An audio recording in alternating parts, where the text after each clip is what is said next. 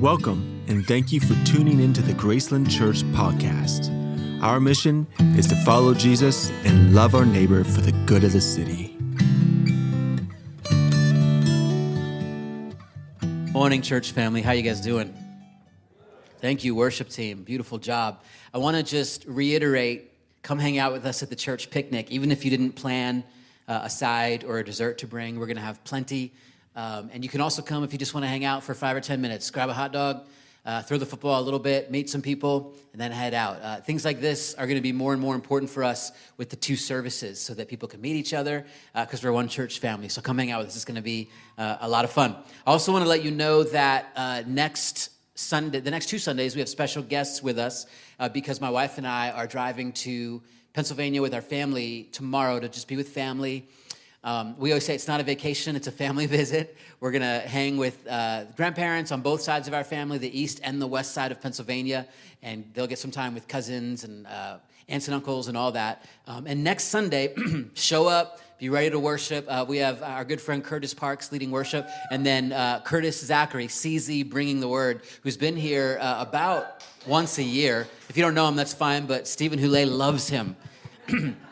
He's an amazing uh, man of God. He's a former hip hop artist turned pastor. He's a teaching pastor at another local church in the area, and he's a good friend. Uh, come and hear God's word. And then the week after that, we have uh, our youth pastor and our Espanol pastor Oscar Barajas preaching, and he does a phenomenal job. He's, he's not in the room right now. You might not recognize him because he shaved his beard last night. Did anybody see Oscar yet? Andy looked at him and said, There's a new man in the house. I don't know who I'm. God is moving because someone has become a new man. I've had this prayer in my heart recently that's going to help set up the message for today. It's a prayer for myself, uh, but it's a prayer that I would encourage you to pray to. God, I want you and all that you have for me. And it's saying, God, I want to know you. I just want you. And then I also want everything that is in your heart for me, everything that is in your word for me, everything that you have prescribed to me. I want that. And I'm praying that you would pursue God and all that God has for you in your life. I don't know about you, but when you do that and lean into that prayer, you are reminded again that there is an all out assault trying to keep you from God and keep you from all that God has for you. The theological word for that is spiritual warfare. You guys know what I'm talking about? How many would attest that even just this week or today, you can point to things in your life that are for sure trying to pull you away from God and all that God has for you? Who's with me? I mean, probably everyone. And uh, if you're not realizing it, if the more you lean into, into that prayer, you will experience those kinds of things. And we're in this story in John chapter 9 that we've been studying through slowly. We're reading the whole book of the Gospel of John and teaching through it, but we've been in this particular chapter for a few weeks, and today we're going to finish the chapter. Let me just set up the context. It's a guy who was born blind and he became a beggar because of his blindness, so he would just have to ask people for food and money, and he had a tough life and he suffered a lot. And then he encountered Jesus didn't even know who Jesus was. And Jesus did one of the strangest miracles he ever did, which he, he spit on the ground, he made mud, and he put it on this dude's eyes. It's crazy. I talked about that a few weeks ago. If you want to take a listen uh, to some of the um, background there and, and what we believe that means. And then he told the guy to go wash his eyes off in a nearby pool and he would be healed. The guy did it. He was healed. He could all of a sudden see. Then the religious leaders of the day who should have been celebrating with him, they should have been his new support system, they ended up accusing him and using him because they were against Jesus. They felt threatened by Jesus. There was all this debate about who Jesus was. And all of a sudden, this guy who got healed found himself right in the middle of this giant cultural debate, and they used him and shamed him publicly. Such a hard thing to go through to the point that he got publicly kicked out of the temple. And we don't think about this a lot when we read stories like this, but this guy has now gone through a lot in his life. He's had four decades of blindness and begging. That's a lot of suffering. He had a really crazy miracle with Jesus. That's incredible. But then he immediately went into rejection from the church, if you will, of his day. Rejection from those who were supposed to love him. Those are a lot of things throughout his 40 something years of life trying to pull him away from God and pull him away from all that God has for us. And we see something incredible as we finish this story that will help us uh, in our pursuit of God and all He has for us, specifically as things try to pull us away from that. It's going to be verses 35 to 41. It'll be on screen. You can turn there in your Bible or on your phone. Let's pick up in verse 35. Jesus heard that they had thrown him out. And when he found him, he said, Do you believe in the Son of Man? Who is he, sir? The man asked. Tell me so that I may believe in him. Jesus said, You have now seen him. In fact, he is the one speaking with you. Then the man said, Lord, I believe. And he worshiped him. Jesus said, For judgment I have come into this world, so that the blind will see, and those who see will become blind. Some Pharisees who were with him heard him say this and asked, What? Are we blind too? Jesus said, If you were blind, you would not be guilty of sin.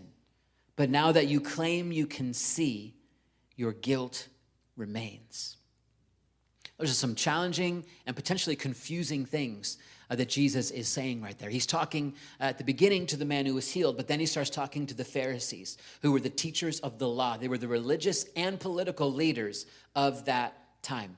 And I love how this starts in verse 35. Just the first two words of this verse are so powerful. Jesus heard. Now remember, Jesus is God in the flesh. He is the manifestation of the fullness of God so that we can see him. And it said that he heard, what did he hear about?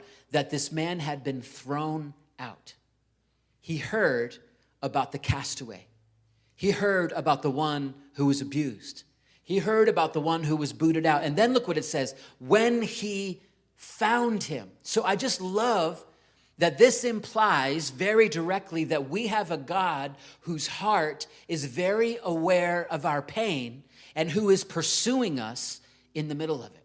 Put yourself in the mindset and the emotional state of this dude who was healed. He has suffered, he's healed, and that's amazing, but then he's cast out. He could be angry, he could be feeling despair. I'm sure he was feeling confusion.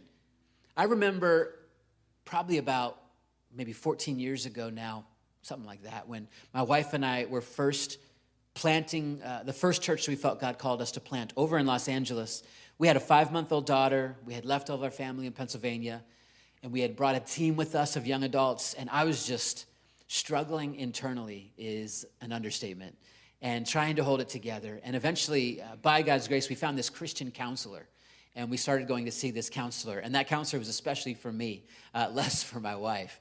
Um, like, no, I'm not joking. Like on our second session, he was like, Jessica, um, you can probably stay home the next time. I'd like to continue seeing Nathan.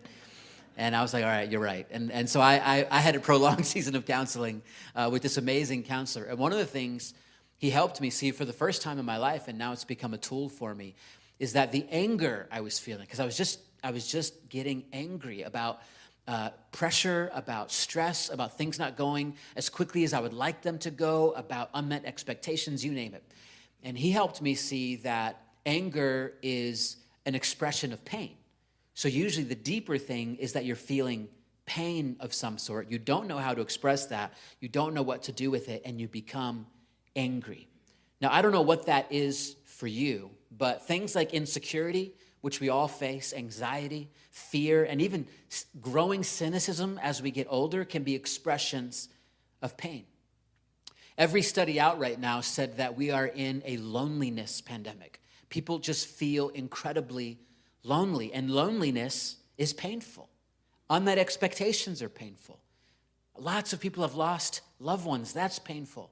Rejection. This guy is in the middle of being rejected, cast out of the temple. Painful. Being let down by friends and family is painful. And, and to say it succinctly, a lot of people are in a lot of pain. And I would say it this way too all people are in some pain. And this man was feeling this kind of pain. And the principle is this Jesus knows your pain and will find you there. We don't often feel like that when we're in the middle of it. When you're feeling rejected or insecure or anxious, you're not necessarily always thinking, God knows exactly what I'm feeling right now. If you're anything like me, a lot of times you think, God couldn't know this. He's God. How could he possibly know what I'm feeling right now? The, the the deceptive part of pain and challenges like this is it tries to convince you that you're the only one. It tries to make you think you have this fatal internal flaw. No one else gets it. No, no one else is quite as flawed as you, and you might as well just become hopeless. I have been in that spot mentally and at an emotional level. But the book of Hebrews talks about how Jesus is our great high priest and can empathize with everything that we face. It makes the claim, and I understand that it's, it can be one of these claims to grapple with, but it makes the claim that any emotion you feel, any pain you feel, any problem at all in your life, God can relate to. Not just relate to, but he can feel it with you. That's the nature of the incarnation. Jesus doesn't just remain this distant God, he comes in and becomes one of us, lives with us in our pain, takes it all upon himself on the cross. That's literally what he's doing. He's taking all the brokenness, shame, pain of the world on himself, overcoming sin and death and rising victorious, and then invites us into new life. But he doesn't just erase the pain we still find ourselves in these kinds of situations. Psalms says that he is close to the brokenhearted.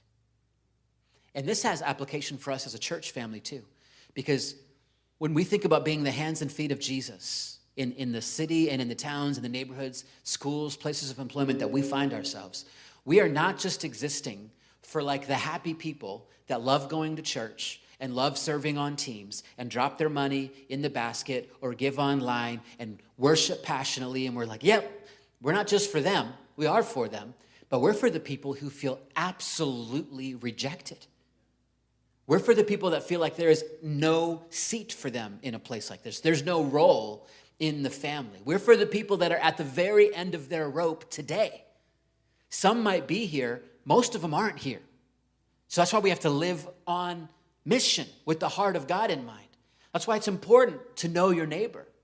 It's important to connect with people at your work because people are suffering. Have you noticed that? People are suffering.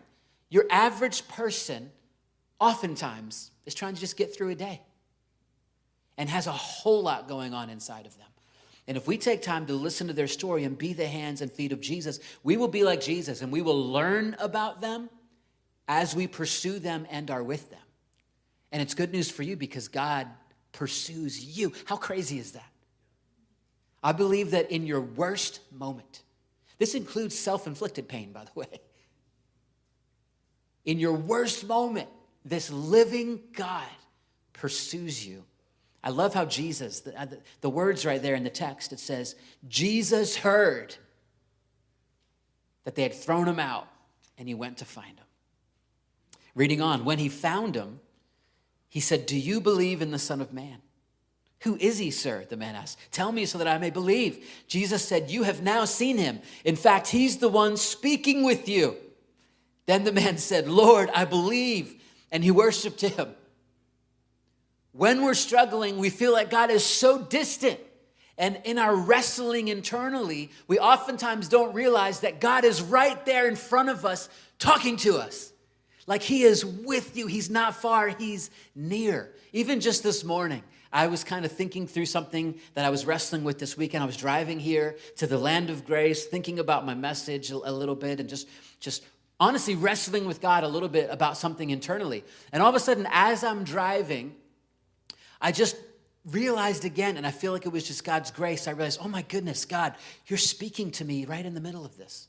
Uh, you're, you're actually with me here already in this thing where I'm not feeling you.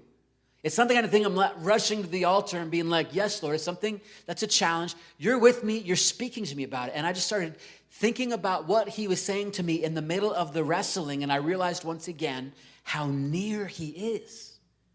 And so, any kind of sense of this distant God that you feel right now, I just want to encourage you to let that be shattered and whatever kind of whisper of hope or voice of healing or, or, potential of faith you're feeling deep in those dark places, I just want you to be like, wow, God is saying to me, I am the one here speaking to you. Like he's with you, closer than you realize. I love the encounter that's depicted here because the dude who got healed with Jesus in front of him again still doesn't recognize him. And Jesus challenges him to believe. The guy says, I believe. I believe you're the Messiah. I believe what you say is true. And once he makes that declaration of belief, he has the only response that all of us find ourselves in when we encounter God like this. He worshiped him. Have you ever noticed that? Even in those moments of pain, we have a choice to make. Do we declare our faith in God or do we not? And when we declare our faith in God, we find ourselves once again worshiping. So the principle is this even in the midst of pain, believe in Jesus and let your heart rise in worship. Take your hand for a second and hold it up. Doesn't matter which hand. Let's think metaphorically that your hand in this illustration represents your pain or your challenge. It might not be pain for you, it might be something like anxiety, it might be a situation, it might be a relationship, it might just be a need. Uh, but think about it for a second. Let it come to the top of your mind. Um, what are you wrestling with? Uh, what might potentially keep you up at night? And, and then with me, take your hand, and no one's gonna like hit you or anything, but cover your eyes. This is how we feel. Try, try to open your eyes and look around while your pain is this close. It, all you see is your hand. And this is how life feels. We, we get tunnel vision with problems, with circumstances, with things that seem impossible. And we think this is the whole world. This is what hopelessness is. This is why we can end up in places like despair, because it's all we can see. And when we have the problem like glued to our eyes like this, it's when we think things like, how are all these other people living? I can barely get out of bed. I, I, I, I can't make a decision. But, but when we encounter Jesus here, even though we feel like we're alone, we're rejected, Jesus finds us here, stands in front of us. We still can't see him because our eyes are covered, but he says, Hey, do you believe that I am God? Do you believe that I am for you? Do you believe that my promises are for you? And when, when we say yes and we begin to believe, and when we begin to worship, it's like we just take, we, we begin to move our hand out just a little bit. Do it with me. And if you move your hand out just a few inches, already you can see, oh, there's some other people here. Oh, there's there's some lights, there's some things happening, there's stuff going on. And eventually, think about the symbolism of raising your hand fully up. Go ahead and raise it up with me. This is one of the acts of worship that we see in Scripture, the raising of our hands. It's saying, Praise the Lord. It's also like saying, I surrender. And, and think of the beauty of letting the pain get moved that far away. It's still here, but now I'm worshiping. And guess what else? I can see the whole world. I have a sense of understanding. The pain's still here, but I, am I'm, I'm trying to release it. I'm recognizing God is here with me in it. I will literally sometimes do this physically in the middle of a day. Like if I get to the point where I feel like, oh my goodness, I just, I don't know what to do, I'm done. You know that, you know that feeling? I'm done with this. I will sometimes just like do this. This is how I feel. This is where I need to get. This is how I feel. This is the reality that God is inviting me to. This is how I feel. This is going to be the posture of my heart by faith right i might not feel like it but i'm going to move towards this right and even even gosh you might have been like this for weeks and weeks or years and years and years almost to the point that you're hitting yourself in the face right but i'm going to come back and you can do that today that's the grace of god that's the mercy of god that's the invitation that never goes away it's it's it's that it doesn't immediately solve everything but god is with us in the midst of what we're going through this guy wasn't just immediately then brought back into the temple courts and revered and accepted and they cheered for him. No, he was still cast out, but he was with Jesus. Right? He was in this new walk with the Lord. Then Jesus says some things that are hard to understand, and we're going to talk through them before we close. Jesus said, Now it's a teaching moment. For judgment, I have come into this world. Already, that's like, oh, I, I thought it was for God so loved the world that he gave his only son I did not come to condemn the world, but to save the world. This sounds a little different. For judgment I have come, Jesus says, so that the blind will see, and so those will see become blind. I added the inflection. Because when I read that, I'm like, what? Why would you want to make those that see become blind? Thank you, Jesus. Like, it's not really what I want in my God. Uh, but I think it's really important to note when you study this and when you interpret in the context of Scripture, Jesus is no longer talking about actual physical sight or physical eyes. He's talking about spiritual sight and spiritual blindness. And if you read the teachings of Jesus, what he is saying is, repent for the kingdom of heaven is near. He is preaching a new kingdom.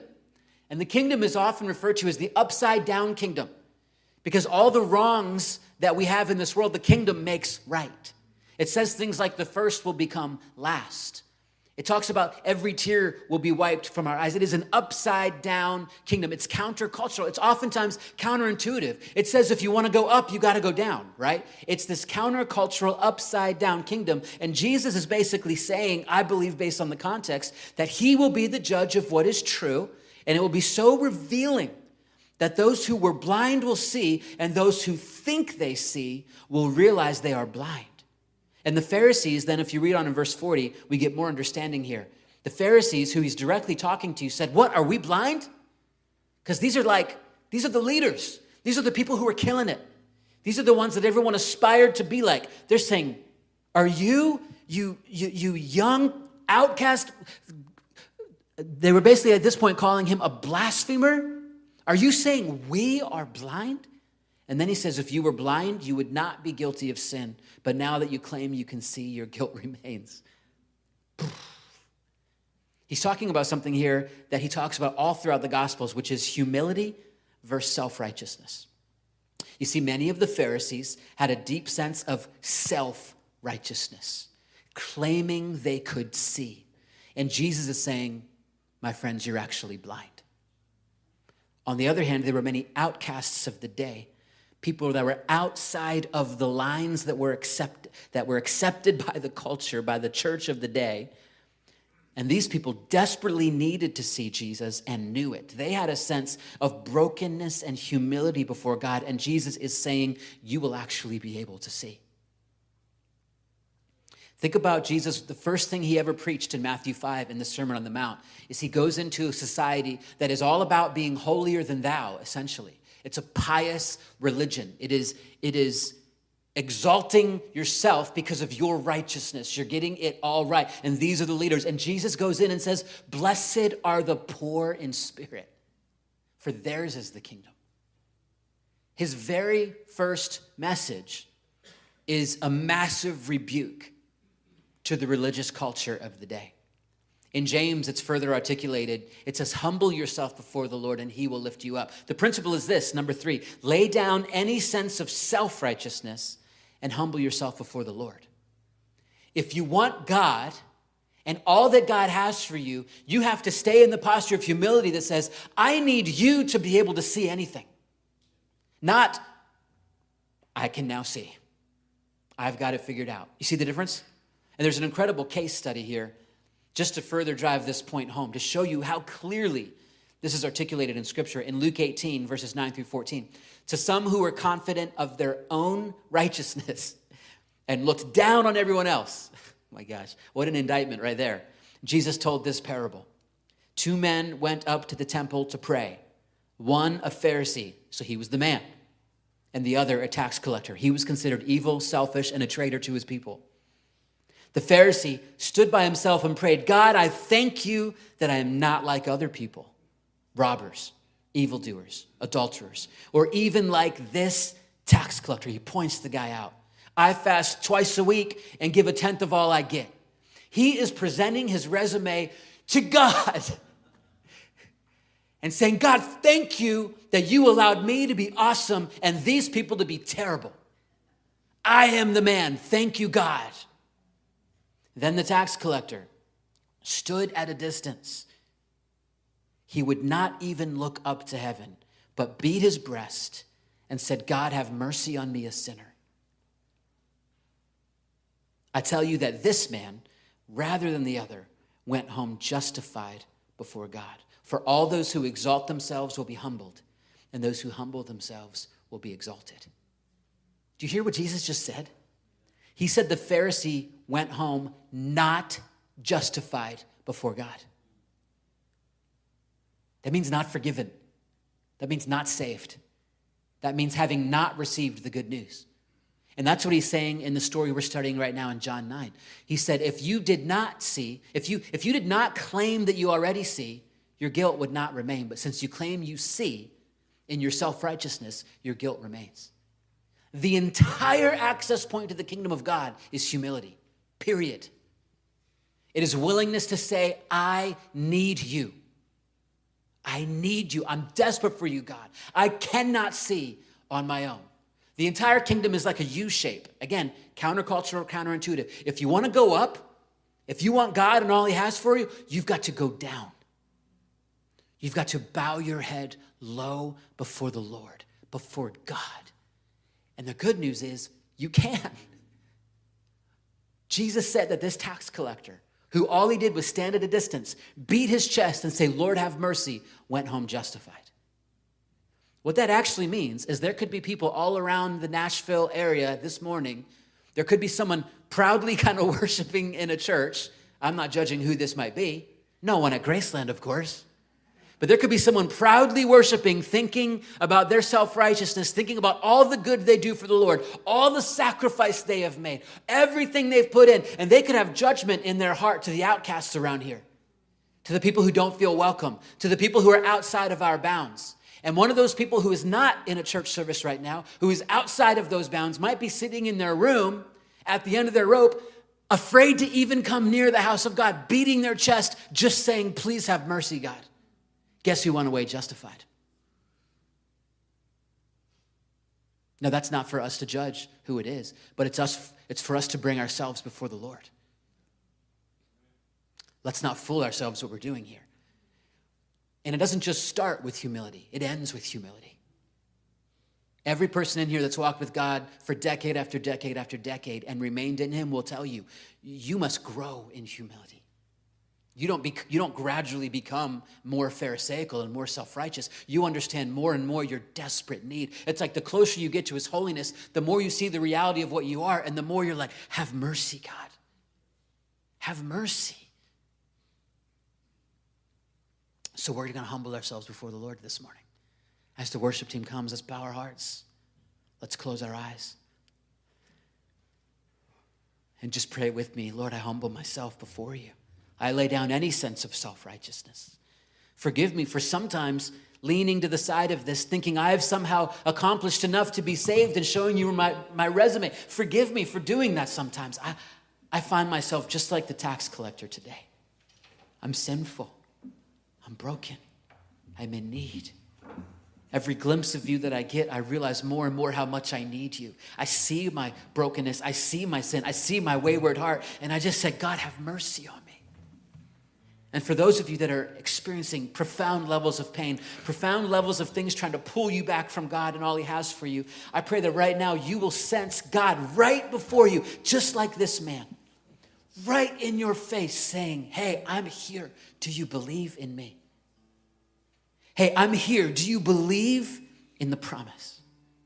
Do you believe I am with you? Do you believe I will lead you to somewhere good? Can you hold my hand? Can you trust me? And if that's you today, I pray you'll be just like that man and say, Yes, I believe in you, and begin to worship. Just begin to worship. Just begin to say, God, I believe you. I love you. I will serve you. I give my whole life to you. Let me pray this benediction over you. We'll be dismissed. Feel free to stay through to the family picnic. It's going to be awesome. And uh, lots of fun, or if you need to go home and change and come back, whatever you got to do is fine. Um, let me pray this Lord, the Lord bless you and keep you. The Lord make his face shine on you and be gracious to you. The Lord turn his face towards you and give you peace. And the blessing of God Almighty, the Father, the Son, and the Holy Spirit be among you and remain with you always. In Jesus' name, amen. amen. Love you guys. Have a great afternoon. Hey.